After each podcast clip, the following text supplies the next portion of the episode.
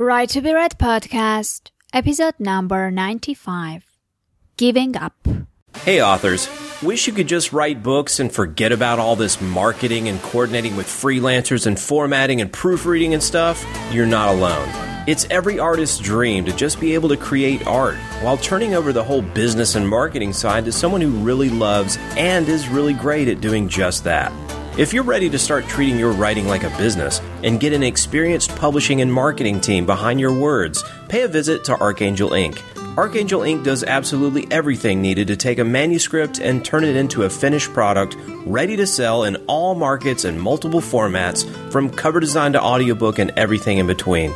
And as an Archangel Ink client, you'll be able to promote your book through Buck Books, the world's fastest growing book promotion website, at no extra charge.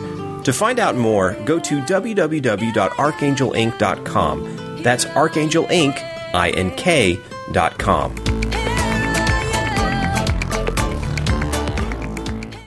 You are listening to the Right to Be Read podcast, and this is your host, Ani Alexander. There, you're listening to the Right to Be Read podcast, the one that inspires and encourages writers, and it's me again, Annie Alexander. Today we'll have a short one again, and we'll talk about giving up. We all have given up at some point. All of us at a certain point have stopped believing that we'll be able to make it. Some of us have done it often, some just very few times, but all of us know how it feels. The sad fact is that most of us give up far too soon. I was thinking the other day, why do we actually give up? What are the most common reasons and are there any ways to get around those? Well, let's get to the first reason. And that's discouragement. No matter what you have decided to do, as soon as you share it with people, there will be at least few who will tell you that you can't do it and then come up with different reasons about why it can't be done. At that point, you may decide to give up the idea even before giving it a try. And that's really, really sad. And I've done that myself too several times. So uh, I came up with a solution actually, and I'll share it with you now. Instead of thinking about giving up, think about how are you going to prove all those people wrong.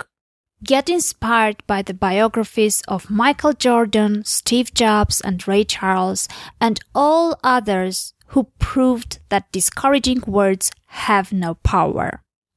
And in fact, proving those who dubbed me wrong has been pretty good motivation for me so far. So let's get to the second reason. The second reason why people give up is lack of self-confidence. And if you don't believe in yourself, you will always be tempted to give up because you won't believe in your success. The self-doubt will be keeping you from pushing forward. And I was there too. I somehow thought that I was not strong enough to make my dreams come true. But then there was a shift in the mindset which sort of set me free. And it was one simple realization. The realization that none of the people who have succeeded are better than me. Yes, they worked harder, they were persistent, and they believed in their dreams, but they were not better. And you are as good as them too. The third reason for giving up may be the lack of focus. These days, there are so many distractions the social media, the TV series, different smartphone notifications. They all won't let you focus on the important things. And if you don't focus on your goal, you will end up with mediocre and insufficient results. And that will discourage you. Which kind of reminds me of yet another reason. We give up when we don't see immediate results. We all want things to happen fast, and it is hard to realize that it does take time. There is no such thing as overnight success. So we have to keep in mind that it takes time and be prepared not to give up at least for that certain period of time. One of the most common reasons you give up may be the lack of motivation, enthusiasm, and inspiration. When I'm starting something new, I am on fire. I'm full of enthusiasm and I'm really, really motivated. But with the time, things sort of start cooling off. And at some point, the self motivation may not be enough to keep me moving. And that is when I may think about giving up. That is when I need to go back to the very beginning and try to recall the big why. Why did I start the project in the first place and what was initially motivating me? And that kind of brings me back on track most of the time. People also give up because they miss their comfort zone. No matter what kind of life you had, you were used to it and that brought comfort. Now when you have initiated changes, you entered the stage of uncertainty and struggle, which by no means is comfortable. What makes me not give up in those cases is the thought that once I get where I want to be, my new comfort zone will be much better one. We also often give up because we initially thought that things would be easier. But I'd argue saying that anything worth achieving is hard. And yes, the easiest option is to just give up. But then, will it be easy living with the regret that you gave up midway?